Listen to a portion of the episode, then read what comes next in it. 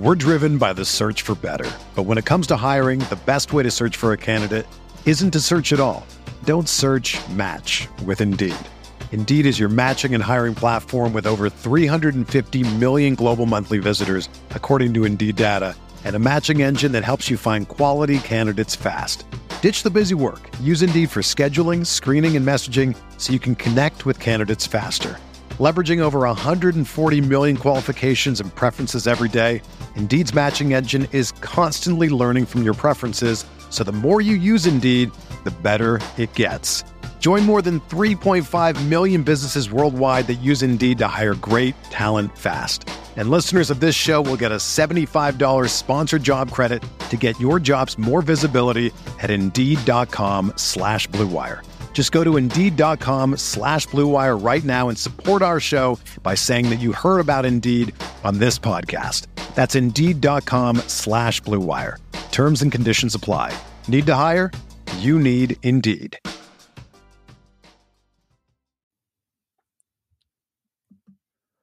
Welcome on in. This is the RotoWire Fantasy Football Podcast. The NFL Combine is just a week away. And as you may have heard, this class is absolutely stacked, loaded at the receiver position. So today, Mario and I are going to dive into players that we're keeping a close eye on in Indianapolis next week. Let's start the show.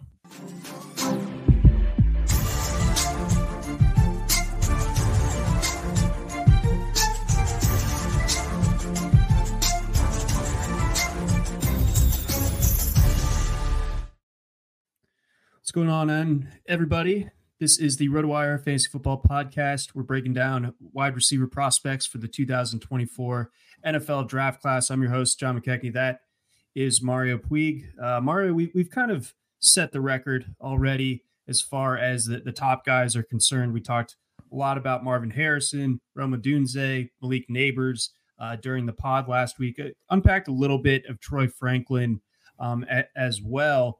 Um, but you know, of those guys, you know, we we we've said what we needed to say as far as their their on field production is concerned. But is there anything that's standing out to you that that um you know could make or break them as far as that that tier is concerned uh, at with the combine testing next week? Like, is there a speed element that that may be untapped or unknown when it comes to a guy like Odunze, who's known more as like a, a, a big possession downfield guy? Or you know is Nabers someone that, that could challenge to go under 4-4 uh, anything that you're looking at in particular when it comes to the workout metrics for that top tier? Well i think that top three is pretty locked in especially harrison and Odunze. Uh, Nabers is in that category i think where he at once um, probably will do better at the combine. Like he'll, he'll he's more likely to make kind of a the sort of jumps and you know run times that that make you stop and say you know that wait what was that number again? Uh but he also kind of needs to do that more. He's he's six foot 200 maybe 205 maybe 210 something like that whereas harrison and odunze both could be uh, something like 6'4 220 so when you're as big as those two and when you have the demonstrated like underneath intermediate uh volume capacity that they do. Um, oh, my video went out for a second. Anyway, uh, so uh, Nabers, if he's not going to be as polished and as you know formidable underneath and in the intermediate as as Harrison and Odunze, then he needs to beat them in a combine setting. It's it's not really like Nabers jumps ahead by uh, slightly outperforming Harrison and Odunze. He needs to kind of he needs to kind of uh, put his mark on the you know the the the, the uh, category of uh, downfield big play receiver in this draft, and he, needs to claim it uh, for himself decisively to compete with these other two because he's Nabers cannot compete with Harrison and Odunze at those other things. It's just uh, they're they're they're master level at it, and even if he's good, he can't catch them there. Yeah, that that that would be tough. So the the combine could, could help kind of help close that gap just a bit. I've noticed, and you may have noticed it as well a bit on, on Twitter, that the discourse, you know, we, we talked about it a little bit with, with Caleb Williams, where the magnifying glass comes out and maybe there's a little bit of boredom, a little bit of exhaustion. It's like we, have heard this guy's name for years as being a, a, top guy in the 2024 class, and Harrison seems like he's getting that a little bit. You know, people oh, are tweeting out their, their metrics. Yep, and they're saying like he's good, but he's not as special as you know we, we've been led to believe after looking under the hood a little bit more. Do you, do you have anything to add there?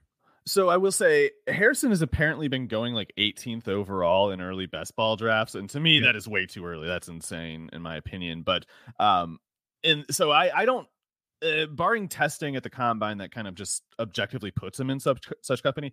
I don't see Harrison as a lock to be in this. Um, actually, I don't expect him to be in this the Ja'Marr Chase level of uh, wide receiver prospect, uh, let alone you know like Calvin Johnson or something like that. So, uh, with that said, it, that that's because when I watch Harrison, I don't see the obvious, you know, like four four speed or something. It's I think uh, if I had to call it right now without any knowledge of athletic testing, I'd say Harrison and Odunze, like they're they're both very similar to each other um in, t- in terms of like the, their traits and what they can do in an offense and how many times and with what level of returns but both Odunze and Harrison to me project largely as Drake London pretty much. And I know a lot of people would hear that as an insult or something. To me, it's not. I think London's uh you know he's, he's like a 70 75 grade receiver prospect to me so uh it's in the it, the reason i'm also mentioning london is it's the category of you know 6 4 215 who can give you you know 100 catches at above average efficiency eight to ten times in his career you know so it's it's not uh it's not a it's not an insult to be that player instead of Justin Jefferson. You know, it's like the, the, there there has to be something less than Justin Jefferson, and it, it's it's uh, fine if you're not uh, uh, dominant at all levels of the field at, at max max efficiency, max volume, like Chase and Jefferson are. Right, and and you know it's this can be an inexact science. I mean, Jefferson was definitely not the first receiver taken in his class. Right. Um, um, but was that the, the setup where the, the Eagles had taken Jalen Reagor right before, and then the, then the Vikings. Had, yeah. yeah. So, um, you know, Jefferson this, had largely. I mean, uh, the the trap that I fell for at the time was that he since he was running from the slot at LSU, and since he made everything look so easy, uh, it wasn't obvious that Jefferson was the athlete that he actually turned out to be, but then he ran a 4.43 at the combine. So yeah, he's he's an example of the kind of you know the reason why you have to be able to adjust quickly uh, when stuff like that comes out because once he showed he can access the the deeper depths of the field, it was like okay, we we now have no. Uh, there's no there's no task we can name that he doesn't project uh, very well or better at, and uh, sometimes it's as simple as it looks in in the case like that. True.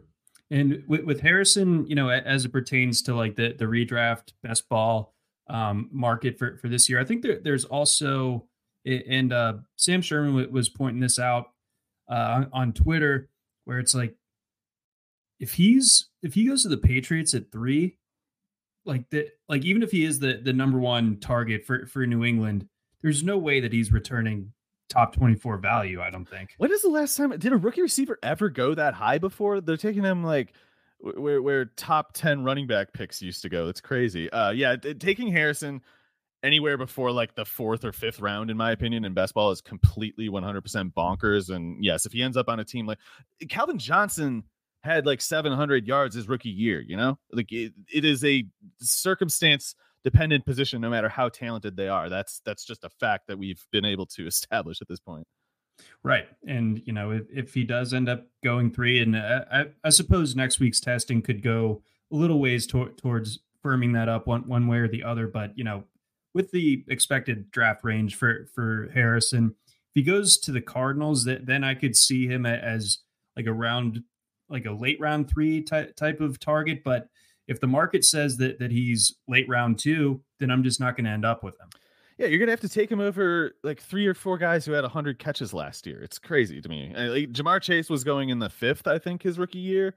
Uh, there's there's again, in my opinion, not reason to think that Harrison is as good as, as Chase, and th- there's also not reason to to assume anyway at this point that uh, I mean, even if it's Kyler Murray that he's catching passes from, do you want to compare that to Joe Burrow, you know, it's it's uh it's it's really aggressive and I think it's it's being it's a it's an ADP market informed by people who honestly do not watch much football and are mainly in the scene for, you know, the fantasy investment reasons, which uh, fair enough. Those those people are of course welcome in the scene, but I don't think you want to look to them to make your player rankings. Yeah, I think that that's a really um, important distinction. You you got to see what what these players are actually bringing to the table, and and you know team context um, certainly uh, helps add to that as well. Um, before we we get into more of the the nitty gritty here, as we're going to get through some more of these prospects that maybe you haven't heard as much about. Uh, we got a quick message from our friends over at Blue Wire. We're driven by the search for better, but when it comes to hiring, the best way to search for a candidate isn't to search at all. Don't search. Match with Indeed. Indeed is your matching and hiring platform with over 350 million global monthly visitors, according to Indeed data and a matching engine that helps you find quality candidates fast. Ditch the busy work. Use Indeed for scheduling, screening, and messaging so you can connect with candidates faster. Leveraging over 140 million qualifications and preferences every day, Indeed's matching engine is constantly learning from your preferences, so the more you use Indeed, the better it gets. Join more than 3.5 million businesses worldwide that use Indeed to hire great talent fast. And listeners of this show will get a $75 sponsored job credit to get your jobs more visibility at Indeed.com slash BlueWire. Just go to Indeed.com slash BlueWire right now and support our show by saying that you heard about Indeed on this podcast. That's Indeed.com slash BlueWire. Terms and conditions apply. Need to hire? You need Indeed. This is the story of the one. As head of maintenance at a concert hall, he knows the show must always go on. That's why he works behind the scenes, ensuring every light is working, the HVAC is humming, and his facility shines. With Grainger's supplies and solutions for every challenge he faces, plus 24 7 customer support, his venue never misses a beat. Call quickgranger.com or just stop by. Grainger, for the ones who get it done. All right, let's start with University of Texas. Let's look at one Xavier Worthy and Adonai Mitchell, known to some as AD Mitchell. Uh, I'll always view AD Mitchell as a dog, but hey, had a great last season uh, at Texas after transferring over there. Texas native, of course. Um, these two guys, I, I think, are, are, an interesting, you know, case study. You have two guys that that are going to be drafted in the top 100 uh, maybe even top 50 uh, between these two guys that, that, played within the same receiving corps that this past year. Um, after taking a look at, at both of these guys, wh- what is sort of your, your early estimation on on which is the better pick right now, and and uh, you know what what are they bringing to the table individually? Well, it's not an easy call, uh, in part because they're very different. They do different things. Uh, they they both fit the uh, the theme of big play wideout, you know, downfield uh, boundary speed, things like that. But they do it in very different ways. Uh, if only because their builds are so different. I mean, Mitchell, he might only be 6'3, 200 or something like that, but he's listed at 6'4. He might be 6'4. Uh, he, he definitely, at his build, is a more physical presence than Worthy, who's probably going to be like 6 foot 170 or 6'1, 175, something like that.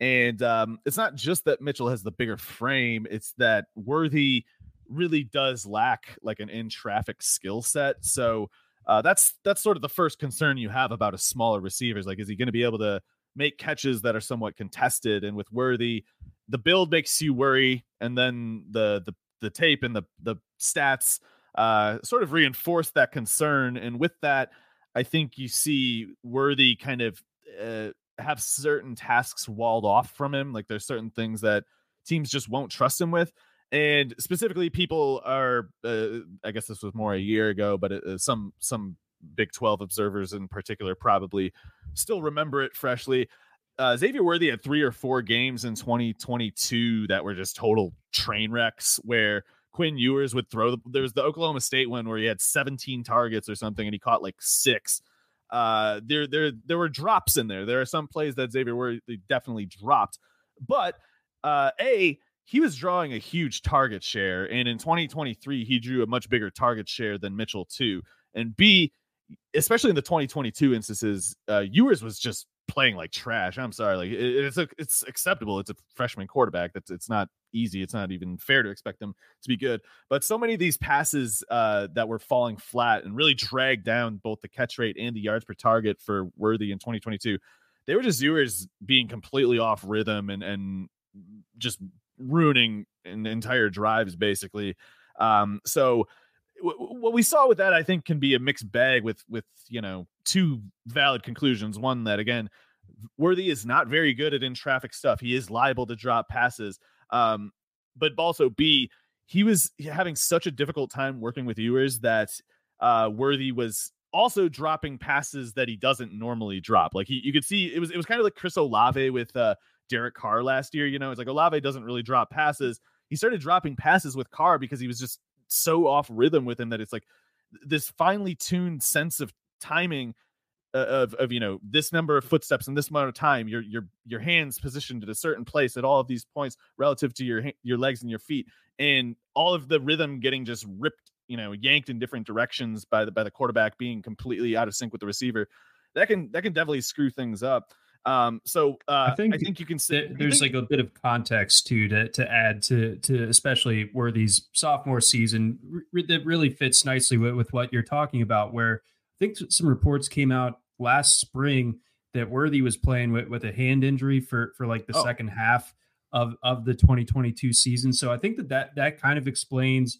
uh, some of the rougher efficiency uh, numbers that that you can look at uh, in that in that 2022 sample because yeah, catching just just over 50% of his targets at six and a half yards per target, like that's not who he is. And and obviously he proved that the other years that that he was at Texas. I mean, it's kind of crazy how good his his freshman season was, and that was right. before Ewers even got there. He worked uh, with, better with, with that quarterback. Like he he was above team baseline pretty easily on a 30% target share as an 18 year old true freshman. Like even if he has limitations, he clearly has uh, uncommon strengths too. There's there's there's very few players who have accomplished that 30% target share and still uh, uh, e- easily going above team baseline. Uh, like you said, it fell off with Ewers, but uh, there's a couple. There's a crucial thing to keep in mind, and this this matters relative to Mitchell too.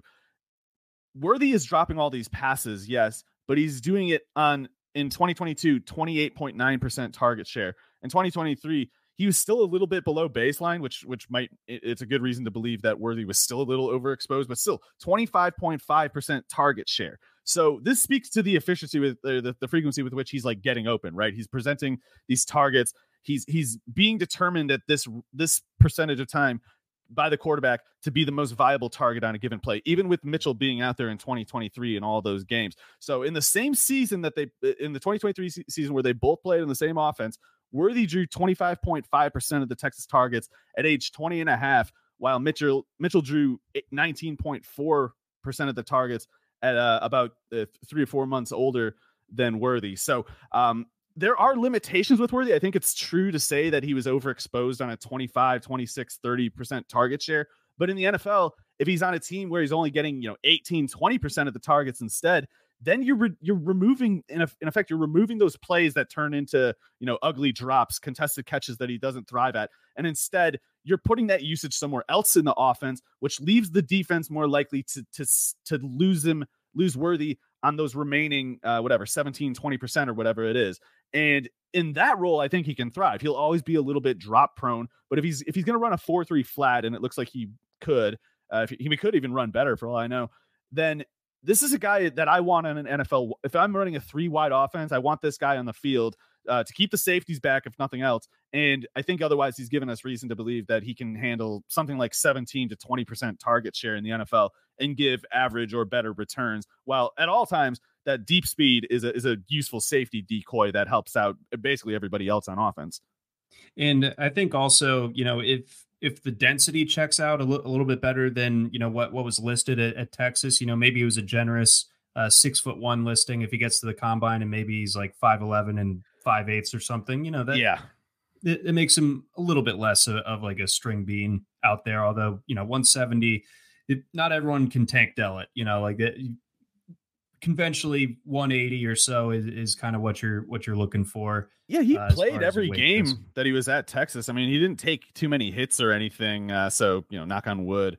Uh, I think I think Worthy's troubles with catching over the middle and in traffic are just sort of uh, it's due to just like ball skills basically. I don't think he he has great ball skills. You'd probably give his ball skills like a 40 grade out of 80 or something, but if if his speed is 80, if his route running's like 70, um, you know, you you can't uh, what's that saying? Let let the perfect let perfect be the enemy of good or whatever. It's like right. This guy can give you 700 quality snaps. You know, if, if you have a use for that, consider him. But if if you are more concerned with like uh, optics and anecdotal stuff, like oh, but he dropped a pass one time where I really wanted a first down. Like okay, well, keep keep this person away from budgeting processes because they don't have the right uh, they don't have the right outlook on it. Uh, anyway, back to Mitchell. I, I, you see a lot of first round hype for him, and generally, I think the the, the fantasy scene, the draft uh, media scene, is ranking him ahead of Worthy. Um, I'll say fair enough on ranking him ahead of Worthy. I, I, can't fault someone for having a problem with Worthy's drops or whatever. I can get over it, but I, I, don't expect everybody to. With Mitchell, though, you're seeing some fan fiction already. You're seeing people write about how he's like CeeDee Lamb and stuff. Like that's just ridiculous. Oh, CeeDee yeah. Lamb, CeeDee Lamb was stealing targets from Marquise Brown, you know, his freshman year. CeeDee Lamb was doing that. Uh, CeeDee Lamb completely took over the Oklahoma program after Marquise Brown left, and CeeDee Lamb became a sophomore. Aiden, Aiden Mitchell's, uh, he's a fourth year player uh, who, um, or sorry, third year player, and he had a less than 20% target share against a, a, receiver that everyone's projecting in the fourth round. You know, it's like you you have to the the fantasy scene, the the NFL media scene. They at the very least need to get a lot higher on Worthy if they want to make these uh, Mitchell in the first round takes seem lucid, in my opinion, because it, it, it seems to me like it's it's a lot of um hoping like to just hey he's six four he runs a four three five or something maybe he'll be Randy Moss. Like yeah, well then a lot of guys might be Randy Moss. Right. No, that, that's that's definitely true and you know, I wish we just had a little bit more of like a. This year was obviously good and for, for him, and he wasn't going to get that type of usage at Georgia. Um, but you know, we we just we don't have much of like a sample from from his uh, sophomore season in 2022, and you know, it was kind of mixing and matching in uh, his true freshman year. But you know, he always you know rose to the occasion when when called upon. Yeah. I think he had a, a touchdown catch and every single one of his uh, college football playoff games, all five of them. Pretty good. Um, he looked but, like he was going to have a decent second year at Georgia, but he had the high ankle sprain. That's right. Um, but yeah, it, basically the, the thing with Mitchell to me is he falls into that category of, um, you know, he's boundary receiver, ideally downfield, you know, a lot of downfield sideline stuff. And as far as that category goes, as far as the traits he's believed to have, as far as the production that he has, I don't see what makes him as good of a prospect as someone like Terrace Marshall or somebody like that. So um round two or three pick for me for Mitchell. Uh, I don't see the round one case all that much, honestly. I'm not. I'm not sure I do either. I don't, I don't know if I ever really saw that. I'm a little bit surprised at, at, how high the the community seems to be on him. Like I definitely think he's solid to very good. You know, I think he's definitely worthy of, uh, to for lack of a better word, uh, like you know, a, a round two pick at the very least. But um, you know, I don't think he's absurd at, at, at any one thing. So, yeah, oh, dude, you were so right to uh, specifically raise the Mecole Hardman comp for Worthy though, because it's it's exactly the same thing where people are just like getting so mad at him for, for making mistakes that really aren't his fault and certainly don't overrule the, the good things that he's done but uh, people people just willing to you know throw throw out all the results. Like I'd rather yeah, just let me replace thirty percent of my targets. I'd rather do that than watch that guy drop three passes on 120 targets again. Uh, it's the yeah, same exact thing. Real podheads will remember that what it was it 2019 or 2020 dra- draft when it, whenever Mecole was I think it was 19. Uh, Mecole Hardman was was coming out into the into the class and yeah, everyone was enamored with Riley Ridley Remember him? You know, like, yeah. No, I'll give Mitchell not. this much. He's way better than Ridley. Yeah, Ridley. Yes, Ridley was uh, I don't know what that was about. Calvin Ridley, I guess. But but uh interestingly, you know, like it, it there there are some parallels there with with uh, yeah. you know two guys being drafted from the same receiver class. One of them clearly has a, a trump card with with his speed. The other one maybe a little bit more conventional, but I, I think people can occasionally get a little bit too wrapped up in that. And I think I think you you raise a, another really good point when it comes to you know where is the usage going in that Texas offense? The Texas offense that you know made it all the way to the to the college football playoff. Like it it, it was going more often than not uh, to Worthy. Um, let's uh, let let's go ahead and move on. Uh, a prospect that seems to have been getting a decent amount of buzz uh, on Twitter this week. It seems like everyone is seemingly discovering uh, this guy is Javon Baker uh, out of Central Florida or UCF. Sorry, uh, I know that UCF people hate Central Florida uh, as the as the moniker.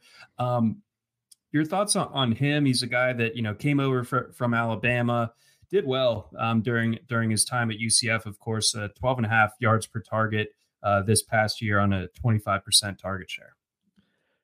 Yeah, he seems interesting enough. I don't share the more optimistic takes on him. I've seen some people get pretty hyped on him, and uh, I mean, good for them if they're right. I just don't see it. I, I, think this UCF offense is kind of tough to evaluate. It's it's a very different era than what it used to be, but uh, you know we we've seen a number of really productive receivers go through UCF, and uh, maybe maybe I'm just unfairly applying a, a skepticism to Baker because uh, being snake bit by uh, Tre'Quan Smith. But at the very least, you, you know, we got a guy like Tre'Quan Smith who was point blank, like way better at UCF. In, in my opinion, he was way better at UCF than Baker was. And Baker, um, he was there uh, at, at UCF after two years, like you said, at Alabama. And in 2022, he was over the age of 20 and a half going into that year. So that that's a that's an age that a lot of players are in their fourth year already and um, or sorry, uh, yes, so some players are in their fourth year. It's it's a third year, of course, and it's in any case the point in a receiver's development that you want to see them decisively show the ability to uh, give above average efficiency returns with uh, you know big tar- big usage shares uh, as a as a receiver. In other words, you want to see them compel the passing game to give them targets, and you want to see them excel with those targets at that point, that third year age. And um, he was okay he he got about 22.4% of the targets at UCF, but uh, he he was probably, in my opinion, he was outdone by that uh, Ryan O'Keefe or whatever that had to retire at Boston College this year. Yeah, uh, he was he was a different player uh, that was like the slot, you know, underneath guy. Uh, was O'Keefe, whereas Baker was stuck on the boundary with, you know, uh, to be fair, the, the more difficult targets. But in 2022, UCF completed 64.5% of their targets at seven and a half yards per target. Uh, Baker cleared the yards per target by 0.4 yards. Uh, that's something, but to me, that's kind of within sort of uh, the margin of error, you might call it. Like it's it's not, it doesn't move the needle for me. What does move the needle is that Baker's catch rate at 55.5% was uh, nine full points below the team baseline of 64.5. So that that overrules the uh, 0.4 su- surplus in the yards per target, in my opinion. And that was on uh, a 22.4% target share. So um, it, if Baker were to test really well at the combine, I'd be able to to kind of um rationalize a box score like this a little more easily because I could say like, well, maybe the tools can be developed further and and you know this this otherwise seemingly lacking skill set element might be either you know overruled or or or corrected more easily than the player who's whatever smaller and slower. But generally guys with pros profiles like this end up in the sixth round, in the fifth round, the sixth round, and uh, the other, as far as even the 2023 season, um, you know that that Oklahoma game, one of his 80 yard touchdown in that game was literally just a blown coverage. Like the corner just let him go, and there was no mm-hmm. safety on the field apparently.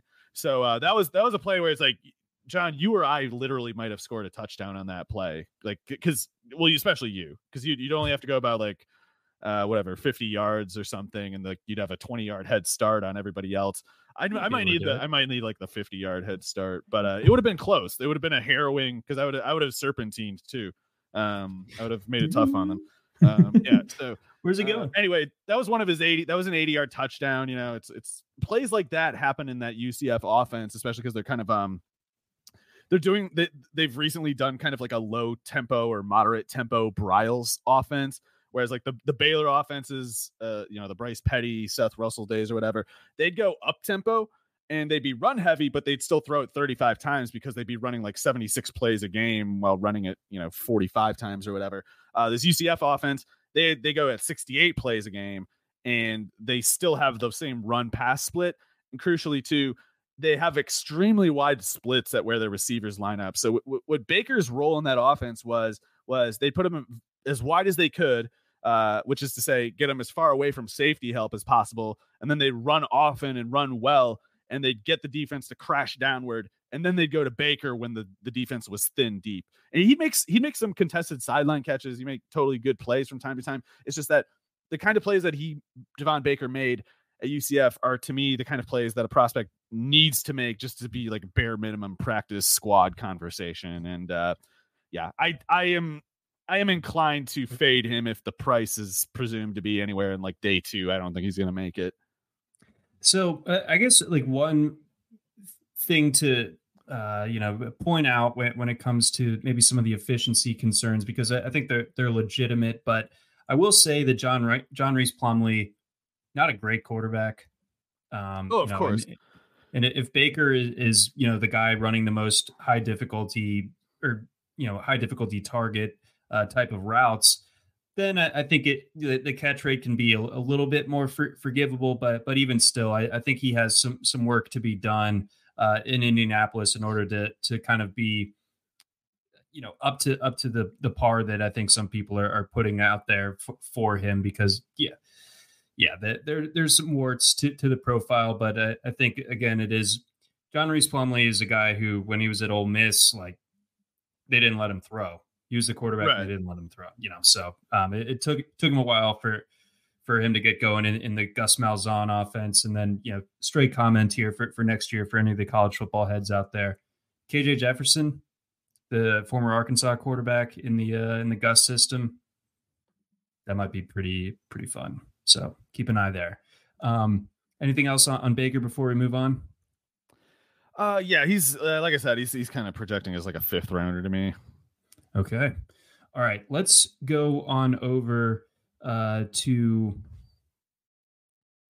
Let's do Ricky Pearsall. I know, I know that you've done a bit of homework um, on him. We'll, we'll talk about uh, Pearsall and, and Malachi Corley uh, here in in this particular segment. So uh, when it comes to Pearsall, we we we mentioned him earlier on in, in the off season, but now that we've had a little bit more time to to to get a look at things, uh, your, your, thoughts on, on, him? You know, his, his, last year at Florida was pretty strong in a, in a year that w- was you know tough otherwise for for Florida. Ten point seven yards per target, the team baseline uh, being eight yards per pass attempt, and he did that on, on a twenty three percent uh, target share.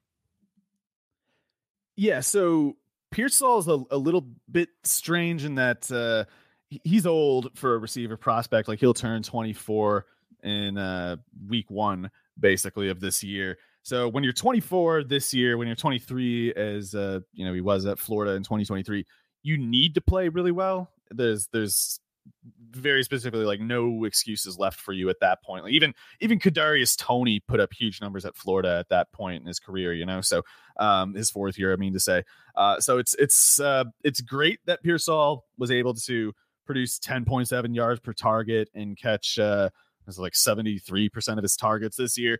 But you do need to put up those those kinds of cartoonish, cartoonishly good efficiency numbers at that age. Uh, however, he did it. He succeeded in doing it. So um, it it doesn't earn him as much benefit of the doubt as uh, you know some of these other guys. Like uh, some other guys in this class are putting up numbers like these at age 20 and a half and 21 you know let alone 22 or 23 so uh pearsall has sort of um, a narrower path. He, he he's going to be held to a stricter standard than some of these younger guys. But every once in a while, you do get a prospect like that where it's like you know they have a narrow path, you know they aren't going to get a benefit of the doubt for this or that, but it turns out they just they do come through in, in the one area of you, of your concern. And uh, I think Pearsall might be one of those guys, even if he's never even if he's never a wide receiver one or two. I think it's safe to say uh, this is this is not going to be like a a, a Blake Proehl situation or something like this. This is not this is not some guy who's just kind of hanging around and becomes so good at route running because he's 24 or whatever that he that he just uh, you know knows so much more than all the players who are trying to defend him or whatever. Uh, Pearsall, at the very least, I think it's safe to say, has really good uh, route running and the hands, the body control are, are pretty crazy. I mean, yes, I, I think that that his one handed catch was in I don't know, not quite as crazy as the Odell Beckham one, I guess, but it was it's like the second craziest one because it was like in more traffic. I think it was catch of the well, year. it was a bear. It was um. He, usually the one-handed catches that you see are just kind of guys like uh letting their hand soften the momentum of the ball and they sort of just carry it out of the air, you know? Like that Pearsall catch, he palmed it from the top while, you know, going probably like 19 miles per hour into the teeth of the defense. So uh that's one of those things where it's like you almost need mythbusters or something to clarify just what the hell happened there. Uh, it didn't look possible it still doesn't no matter how what angle you look at it from. And when a guy makes catches like that it starts to help you know give specifics to the to the to the picture of or you know the questions of like how did he do 10 and uh, 10.7 yards per target? How did he catch 73% of his targets uh, be, being able to make catches like that helps explain it. You're not as um, you're not forced to suggest uh, or suspect that his age is the reason why. In other words, like some old prospects, it's like their numbers go through the roof all of a sudden when they're old. You go, oh, it's because they're old. Pearsall a catch rate like that, yards per target like that. You can you can have the suspicion instead that oh, it's because he can make catches like that, and because he's he's a really good route runner. And one thing about Pearsall too that's crucial to keep in mind, he still wasn't exactly young at the time, but he did get on the field back in 2021 for Arizona State, and at that point in time, he uh let's see, he, would have been 21. He would have turned 21 uh, right about uh, week two or three of the college season, if I'm doing the math there right. Uh, yes. So uh, that's still a point in time where you want to see a guy look like an NFL receiver like that. That year at Arizona State, it was a point where uh, Ricky Pearsall needed to step up.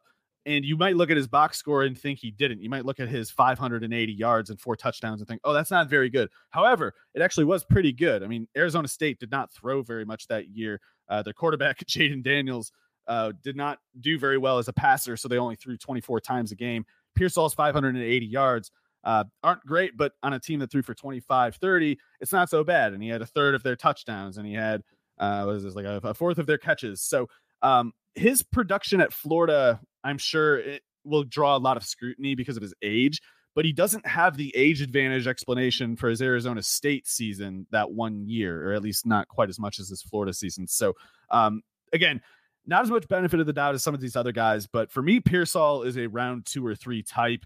I think he would be really dangerous, especially on the Texans, because uh, they they sort of are at that sweet spot where they they don't really need a star receiver. They don't need uh, to suspend a first or a second round pick, but they could really use a third guy. You know, from whatever way you look at it, you know, if Tank Dell could use some injury insurance, whatever. or Some somebody somebody who's usually third but can step up and be your second receiver. It's like Pearsall fits that definition to me. And uh, the way CJ Stroud does so much improvising and kind of like broken play, um, you know, feeling out openings in the defense, that all seems like Pearsall's alley to me. So um, I, that specific team match makes a lot of sense to me. Yeah, I, I really like that call because you know how many times that this year would we try to make some sense, you know, either before Tank Dell broke out or, you know, after he went down for the season, it's like, okay, what if I don't want to pay up for Nico Collins? Oh dear God! Like, do Robert I have Woods. to do I have to do Robert Woods? Do I have to do Noah Brown? You're like, yeah, they, they could certainly stand to upgrade uh, their wide receiver three spot, and and Pearsall should be um, available in that range. And I think in that type of role, um, he he definitely could could you know thrive. And you know, just being attached to C.J. Stroud probably not going to be a bad thing for for any of these guys um, in, in, this upcoming class.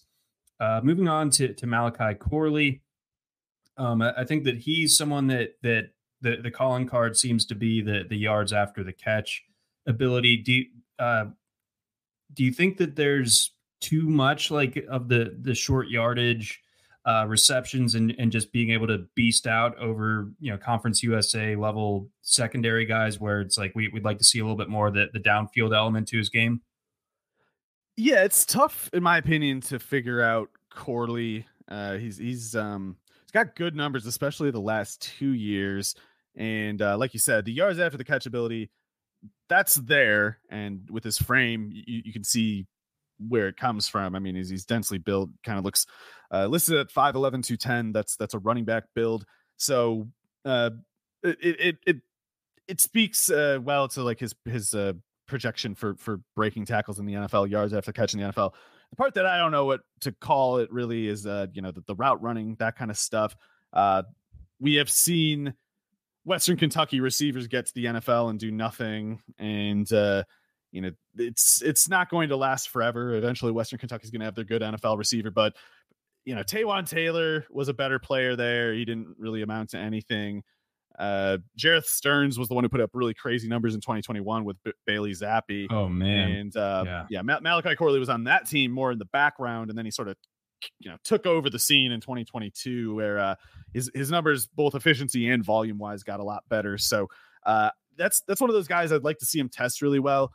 Uh, believe it or not, there's probably a thin line between a Deebo Samuel and a Laviska Shenault.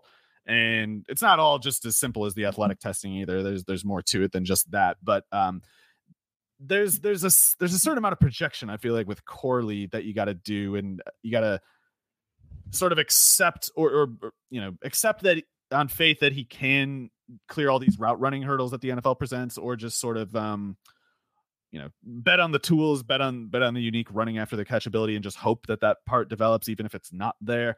But uh, in a in a class this strong, it might be difficult for a guy like Corley to break the top like forty five or so, even though there's uh, a lot of other drafts where it'd be easy to do that make to make that projection for him. He could still do it in this one too.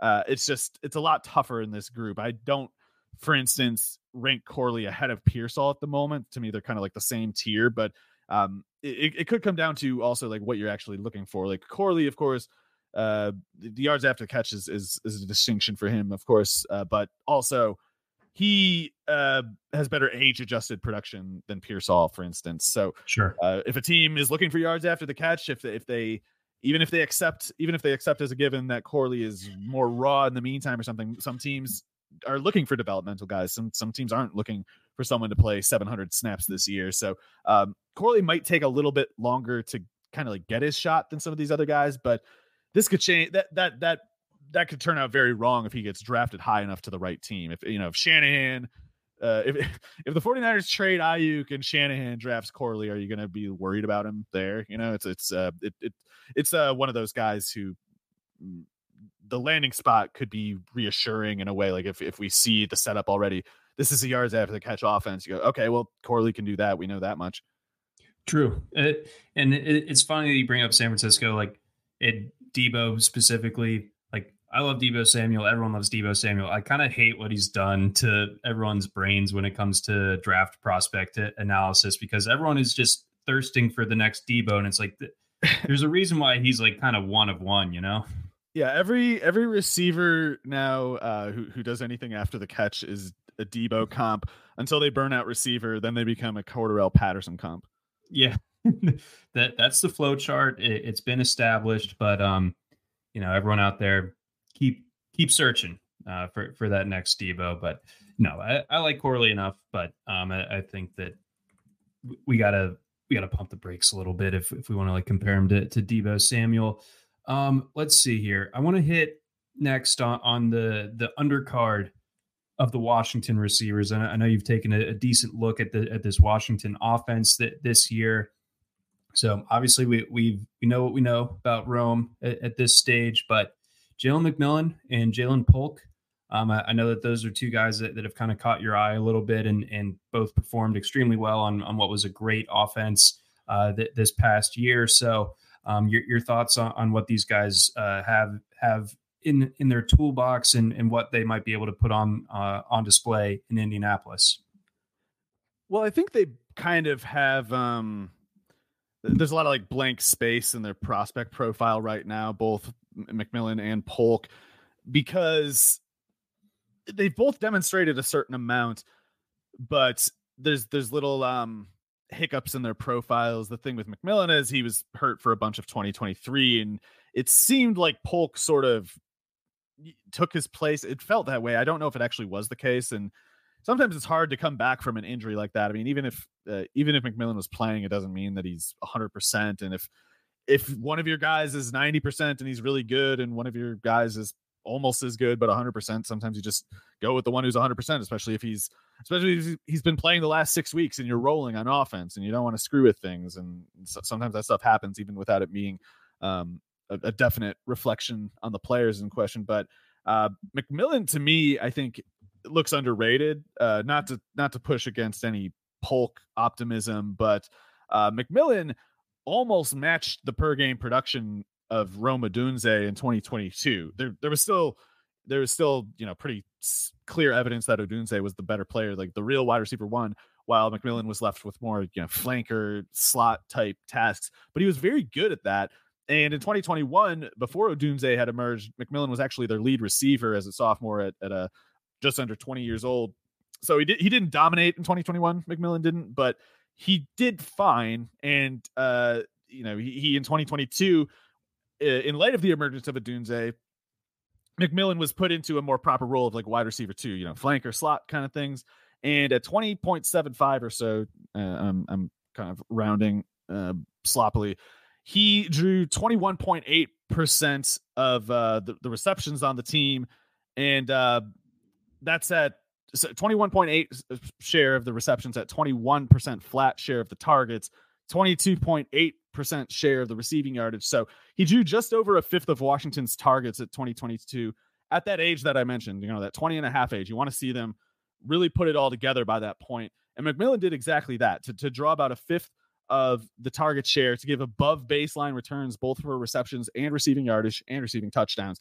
That's that's pretty tangibly good stuff to me. Like that's uh that that's the kind of season that will earn you the benefit of the doubt to me up to a certain point. So I have no idea what McMillan's testing numbers are supposed to be, but if they're just decent or better, I think he pretty easily uh, justifies himself as like a fourth round pick and maybe more. Uh, Polk, I think, has a little bit more to prove. Like he he did finish better at Washington. Like Polk's the one who finished hot in 2023 uh, in light of McMillan's earlier in the season injury but uh, Polk was clearly in the back seat in 2022, and he's not uh, that much younger either. Like they they list him as a year under whatever he actually is. He's like a f- fourth year player.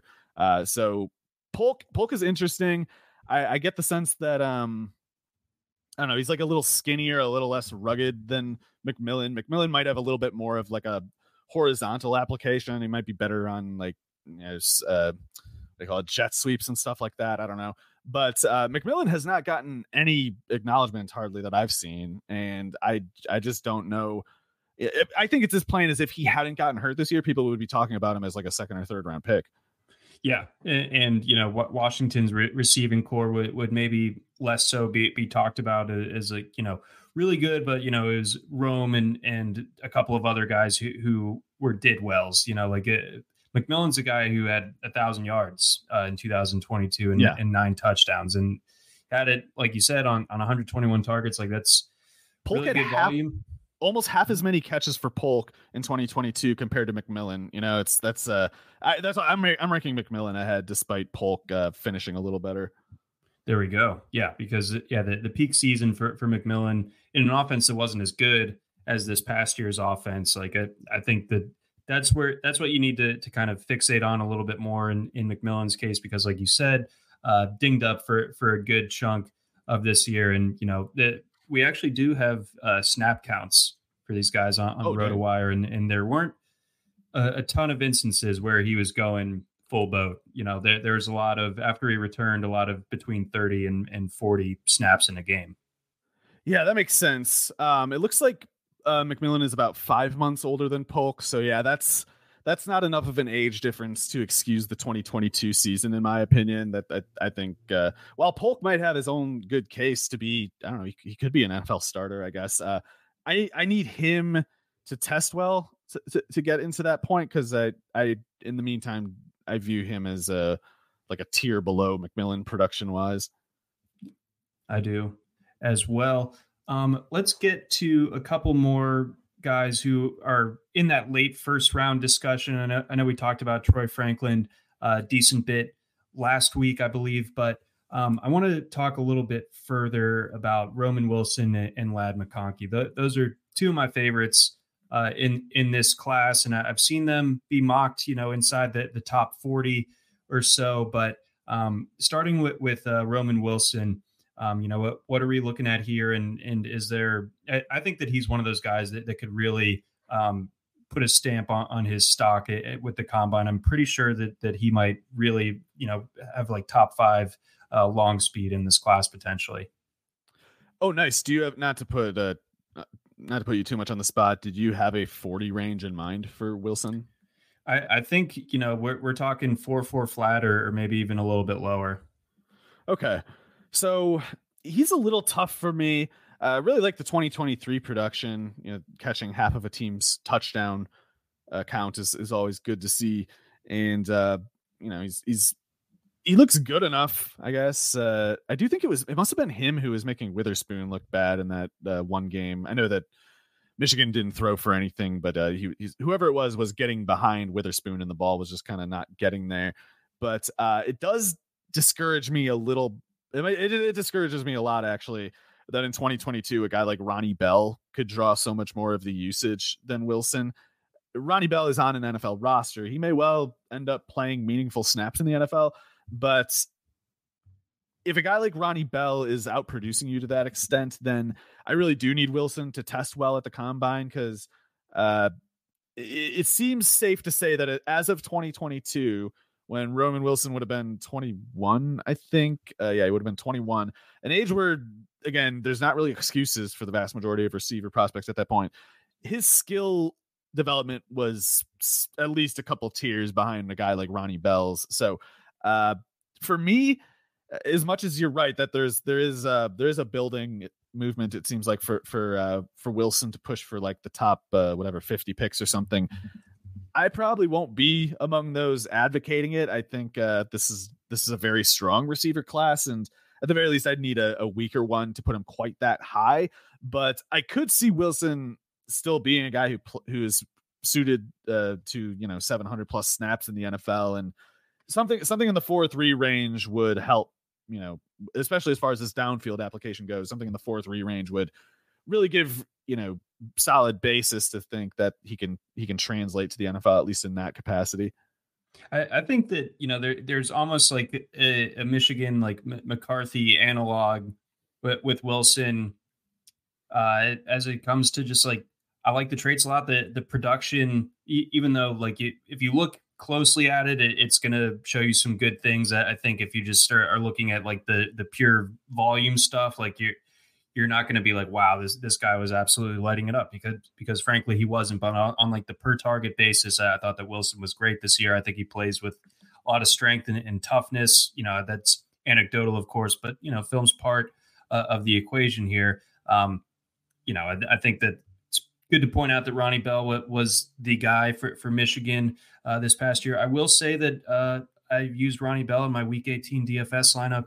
He scored a touchdown, um, but um, but no, I, Wilson definitely like just has my attention. Like I, am I'm, I'm not trying to like overstate um, how good he is exactly, but I think you know when, when the general viewpoint on, on the Michigan offense is just McCarthy not doing a ton, and it, it, was all running the ball. Like I think Wilson can kind of get forgotten about a little bit on the periphery. I think in today's world, we no stone kind of gets left unturned as far as finding these prospects and everything. But I think Roman Wilson, as it stands going into next week, is is a guy that I'm going to be watching like very very closely um, as for how he tests uh, at the combine. Yeah, definitely. I think. Um I mean, it seems like he's closer to day two than day three at this point. Um, I could be on board with that if he tests a certain way, but yeah, the the production is not really easily doing it for me. So I'd I'd, I'd need like a little something else with which to project, you know, a way to bridge the gap. Well, here's hoping that that that he provides uh, what you need there. Um, can we talk a little Ladd, a little Ladd McConkey? Oh yeah. Uh, so I think McConkey's going to be a first rounder or a top 40 pick. I think uh, he's a, he's a really easy evaluation to me because his his numbers are really clean at Georgia, and the one concern you would raise the, the, the target share is something pretty easily explained by Brock Bowers. And uh, sometimes, especially when a team is as dominant as Georgia, it's like they don't need to go back to certain wells as much. Like they can kind of use McConkey as the ace in the hole and that suits them. It's like you don't need to play it every time as long as you just win every time. And uh, they they they had a system that was clearly working. So uh, Bowers, even if he was the wide receiver one, McConkey was still the you know flanker slot type, and I think McConkey can probably line up anywhere. I think even if you're asking him to do like X stuff, it's like maybe he won't have the vertical presence that you traditionally would want from a receiver running that route. But as far as escaping the jams at the line, as far as getting clean, clean releases. Uh, McConkey looks like he might be the fastest off the line in this receiver class. Like he's really fast off the line. And you want to talk about like pressing the coverage, know, getting getting corners into their back pedals quickly. Like McConkey does that. Like he, I bet there if if, some, if there's some way to track it, that you can probably find tape of him like making corners turn their feet to run like whatever some number of seconds into some uh, snap that's it's like McConkey's got to be way up there and uh, yeah it's just uh, not a wide receiver one type it doesn't really have the build doesn't seem to have uh doesn't have a, like a rim game that I recall seeing but a I'm not so convinced he can't do it you know it's like he I, I think it's more that he wasn't asked to do it uh and and b i think the reason that he might not have been asked to do it that much because it's, it's just easy for him to get open horizontally uh, all over the place. He doesn't really need to get up. Uh, he doesn't really need to end up in jump ball scenarios. So um, you know, maybe maybe he'd be bad at it if he needed to. But uh, McConkey to me just looks like an easy like I don't know. Uh, 100 catch, 1200 yard kind of receiver in the NFL. Not this year, but I think he'll get there pretty quickly. I do too. Big fan of his. Um, I, I think it, it's crazy his career arc. Um, you know, all the way. You know, th- this past year, some injuries kind of hampered the the overall production, but um, you know, I thought in 2022, you know, you turn on the uh, national championship film against TCU, and like there, there's just no one around him a lot of the time when when uh, when he's scoring touchdowns. This is in the national championship game, you know. So I mean, he he's pretty unbelievable with with the quicks um, in, in the hands. So I mean, he, he's got a lot uh, to like. I, I'm just hoping that the medicals all check out clean because, again, you know, when you're dinged up that last year, um, I think he had some knee and maybe some back stuff. Um, if that comes back okay, then you know I'm, I'm, thinking that that he's someone that that goes top 35. Like I, I don't think he falls uh, too late into the Friday portion uh, of the draft, and I think if he does as well as we're expecting in Indy, then yeah, th- this this looks like uh, someone that could go 25th yeah, I think uh, if any team wants, uh, you know, t- somebody give them above average efficiency returns on something like 700, 750 snaps, McConkey pretty clearly gives them that. And sometimes teams make picks, you know, surrendering upside for the sake of immediate utility, uh, either because they're just in a window where they're trying to compete now, or because they're they're worried that this player in question won't develop until they're at the end of their contract or whatever. So uh, not to say that there's no long term upside with McConkey, but a team looking to win now, I think, uh, will identify him as a way to do it and be doing it correctly. Do you think Buffalo would make sense at 28? Um, not really. If they're gonna if they're gonna keep using him the way they use Gabe Davis, it's uh, the, the to me the problem is not Gabe Davis. It's the way they were using him as just a go route guy. It was his job was to pull safeties back as a player who runs a four five four and uh, McConkey is better at that than Davis because he's, I think, going to run like a 4 3 5 or a 4 4 flat or something. But uh, I think you want to have McConkey closer to the quarterback, basically. And uh, if if Diggs and Davis are gone, then I could see it. I could I could see uh, McConkey having enough room to function in the intermediate if Diggs were gone. But uh, the way the Buffalo offense was structured, and not that this makes any sense, but if they stick with it, the way it's structured is that they sort of just um, they they like overfeed Diggs in the intermediates and uh the the underneath if it's there and they expect Gabe Davis to sort of just buy cover for him and pull the safeties away while that goes on. And w- when Diggs is rolling, it always works fine, and they wouldn't need Davis to do more than catch like three passes in a game because they're just you know it's an honesty check on Diggs. But uh, particularly last year, you know, you saw the Diggs part not keeping up, and then that made uh, Davis that much more overexposed on the other side because they weren't countering by running shorter routes. They were just, come on, go go run a go route again, Davis. Get you beat that guy who runs the four three, okay? And he wouldn't do it. And then there's just a lot of you know checking down to Kincaid, which also didn't make any sense. Uh, anyway, I think what the the Bills sooner need is someone like um, honestly, uh, probably Worthy. Uh, if they really are going to make that Davis receiver position just pull safeties all the time. Like get someone fast enough to do it. Uh, it also wouldn't overburden Worthy as far as the target count obviously goes, uh, like 80 targets a year. Uh, mm. I think he'll he'll be sheltered enough with that. But uh, yeah, McConkey, it, wherever he goes, there's a, there's a chance that he'll be like a targeted player, the, a player that the team immediately has a, a role for in mind. And uh, I just I think he's polished enough to kind of um, you know, start forcing his way into a lot of offenses game plans, especially if they especially if they're not like a two tight end offense. Uh, so he, not a future Raven. Uh, McConkey, I would doubt it, but who knows? And they they hell, hell of a lot better than Agholor, or you know, if, if Beckham can only play twenty snaps, like they'd be much better with McConkey, obviously. Yeah, I, I think so as well. Um, before we get out of here, um, any other guys um, that that you are going to have your eye on next week, or, or, guys that you've been taking a closer look at uh, since we last spoke? Well, I um, I'd have to concede that Jacob Cowing is not going to go as high as I, I thought he might have uh, a few months ago, but I still think he looks good. I, I it of course at 5'9", 165 isn't going to be like an outside conventional three down role but if he tests okay enough, uh, I still think his production at UTEP and Arizona both say uh, if you have a slot receiver role, Cowing can do the trick. Uh, not it's not going to be like an Amon-Ra St. Brown level steal, but he, I don't know, some something good is still there in my opinion. Although, granted, if if he doesn't test well at the combine, that would make it more difficult for me to stand by that. Uh, we didn't talk about Ke- Keon Coleman at all, but he's one of those guys who probably will test well at the combine and is probably going to generate a lot of hype. But I think he needs to do it. I think his uh, production at Florida State was was kind of concerning. And um, if a guy has any lack of skill set, he needs to offset it with tools. But I, you, you're going to see it framed as like he's ascending, whereas it would more so be he's treading water.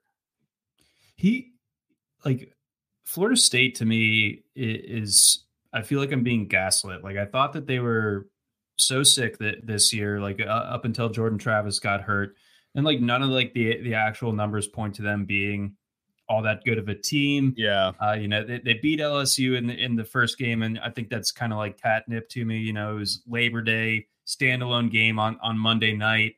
Um, they they beat Clemson at Clemson, although you know turned out to not be a good Clemson team, uh, and it took till overtime to to do it. And like all the while, uh, you know, Keon Coleman is just getting praise lavished on him like the, the entire time. Like everyone's like, this guy is, is unbelievable. And then I remember see, like the actual, it, yeah. And then, you know, you look at the actual numbers and it's like, all right. Yeah. He's basically at this point a stunt man. Like he, mm. he makes stunt plays and that's cool. And he's, he's, he's young also. So he has development time, but, uh, in a tough class like this one, I mean, I before I had a chance to look closer at these guys, I took it as a foregone conclusion. Like, oh, I guess Coleman's going to go in the late first or something. I don't think he's going to go in the first 60 picks if he doesn't torch the combine. And even if he torches the combine, I think you're still talking top 60. I think uh, the top 40, I, I wouldn't imagine is in serious reach for him.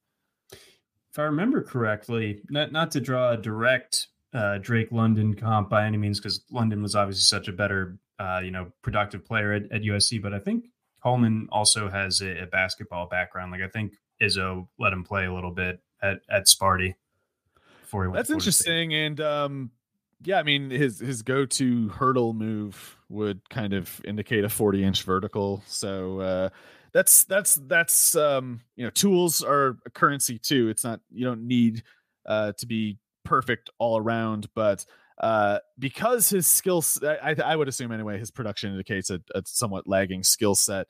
Uh, again, Coleman needs to test that well. So uh, I expect he will, though. I, I mean, 40 inch vertical. You know, someone's going to have some. Some players are going to have 11 foot broad jumps. It seems like he's as good of a candidate as pretty much anybody. Yeah. So, but the don't be surprised if he lights up the the jumps uh, next week. But you know, still an imperfect profile, although I, I do feel like generally uh, the, the prospect scene has cooled on, on him a little bit, but I, I just wonder if um, they're they're gonna like overcorrect or like count it twice ne- next week if he does like ultimately you know like ha- lead the lead the receivers uh, invert. That's a rookie move, John, but it, it will mm-hmm. happen. And uh, yeah, it's it's a. I, I can say this too. I would be completely shocked, for instance, if uh, regardless of what happened at the combine, if I ended up ranking Coleman ahead of someone like McConkey. Like I, I really think that range is out of reach for him. I I, I think I do um, a, as well. Um, we will be back next week to to give our full combine preview. Um, we'll, we'll, get a little bit more into the nitty gritty as far as you know who do we think is, is going to be the fastest receiver, fastest running back, what we're looking for as far as that's concerned. We're going to dig in a little bit more into this tight end class as well because it is a little bit more than, than just uh, Brock Bowers, of course, and we'll have to to maybe take the microscope uh, to Brock a little bit and uh, you know, a lot of people were were bagging on on the uh, the optics of that picture of him standing next to Gronk. So we're we're gonna have to uh, to see what what we make of that. Um, and programming note that one will be coming on Wednesday of next week. So we're gonna record a day early so that this is out in time for the the combine to get started. But for Mario Puig, I'm John McKechnie. Thanks again for listening to the RotoWire Fantasy Football Podcast. And again, if you aren't signed up yet at RotoWire, but you want free trial, check out what we got. We got again tons of college football data to to comb through, and we have a comprehensive combine dating database dating back to I want to say like 2006, something like that, with with pretty much every drill uh, entered in there for for every player from Vernon Adams uh, all the way down across all positions. So if you want to get behind the paywall, check that out. Go to rotowire.com forward slash pod.